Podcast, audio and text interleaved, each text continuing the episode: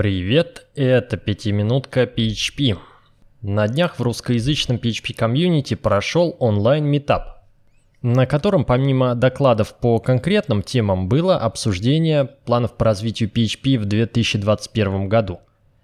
Попробую пересказать несколько интересных моментов. Первый вопрос. Сможем ли мы при использовании конструктор Property Promotion задавать в качестве дефолтных значений новые объекты.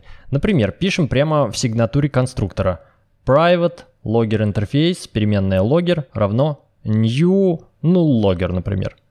Никита Попов, один из ключевых разработчиков PHP, поддерживал эту идею и уже начал над ней работать. Если вспомнить, как PHP работает сейчас, то свойствам класса мы можем присвоить значение по умолчанию – это должно быть константное выражение, так называемое constant expression, которое вычисляется один раз и кэшируется. Сейчас нельзя создавать новые объекты оператором new в качестве дефолтных значений свойств, иначе как это кэшировать? Но если мы говорим о constructor property promotion, когда дефолтные значения задаются в сигнатуре конструктора, то нам хотелось бы иметь возможность создавать там новые объекты, чтобы не писать тело конструктора, где мы по сути напишем то же самое new null logger. Это имеет смысл, хороший синтаксический сахар. Еще из хороших новостей. Недавно Дмитрием Стоговым была проведена работа над так называемым Inheritance Cache, что по первым тестам на демо-проекте Symfony дало прирост до 8% производительности – Тут дело вот в чем. Несмотря на то, что все классы уже и так э, кэшируются с помощью opcache, с наследованием все не так просто. Его приходится проводить в рантайм на каждый запрос. Теперь будет встроена некая дополнительная система кэширования Inheritance Cache, которая ускоряет. На том же демо-проекте Дмитрий Стогов экспериментирует и над другими нюансами PHP, в частности над сериализацией, над файловым API – то есть улучшение производительности идут по всем фронтам. Пара вопросов от Александра Макарова. Будет ли сериализация замыканий и можно ли на уровне языка реализовать lazy proxy классы, которые откликаются на instance of как оригинальные классы, но при этом инициализируют объекты лениво?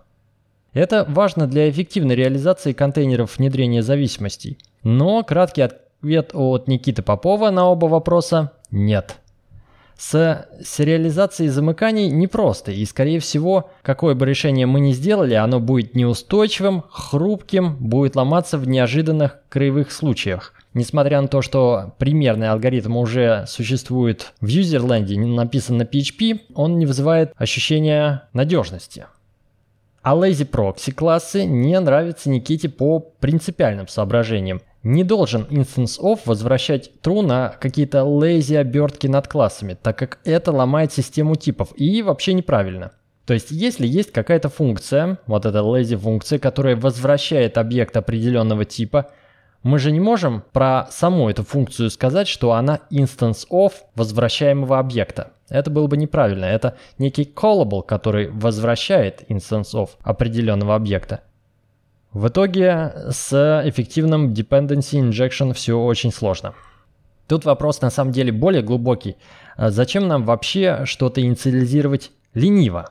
А затем, что PHP на каждый запрос умирает. Это вопрос исключительно в скорости работы нашего приложения, нашего фреймворка.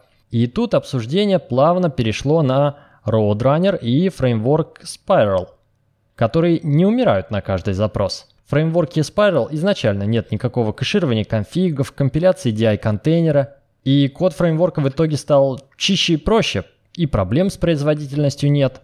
И о планах развития на 2021 год рассказал один из авторов и идейный вдохновитель Антон Титов. Планы почистить все хвосты, стабилизировать текущие open source проекты э, его компании это CycleRM, Roadrunner, Spiral и Temporal. Еще один интересный вопрос к Никите Попову. Сможем ли мы использовать объекты в качестве ключей массива? И это интересно, возможно, над этим стоит поработать, но изменение определенно очень ломающее. Поэтому сначала хочется собрать обратную связь от комьюнити. Также на стриме провели обзор результатов опроса русскоязычного комьюнити относительно популярных фреймворков, телеграм-каналов, YouTube-каналов, подкастов и прочего за 2020 год, за прошедший год.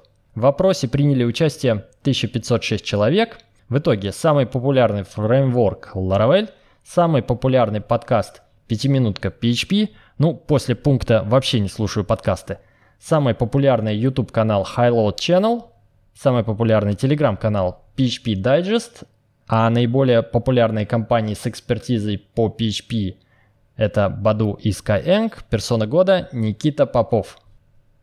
На этом на сегодня все. Заходите на сайт phpcommunity.ru и там сейчас вся движуха, расписание метапов, онлайн метапов. Присоединяйтесь.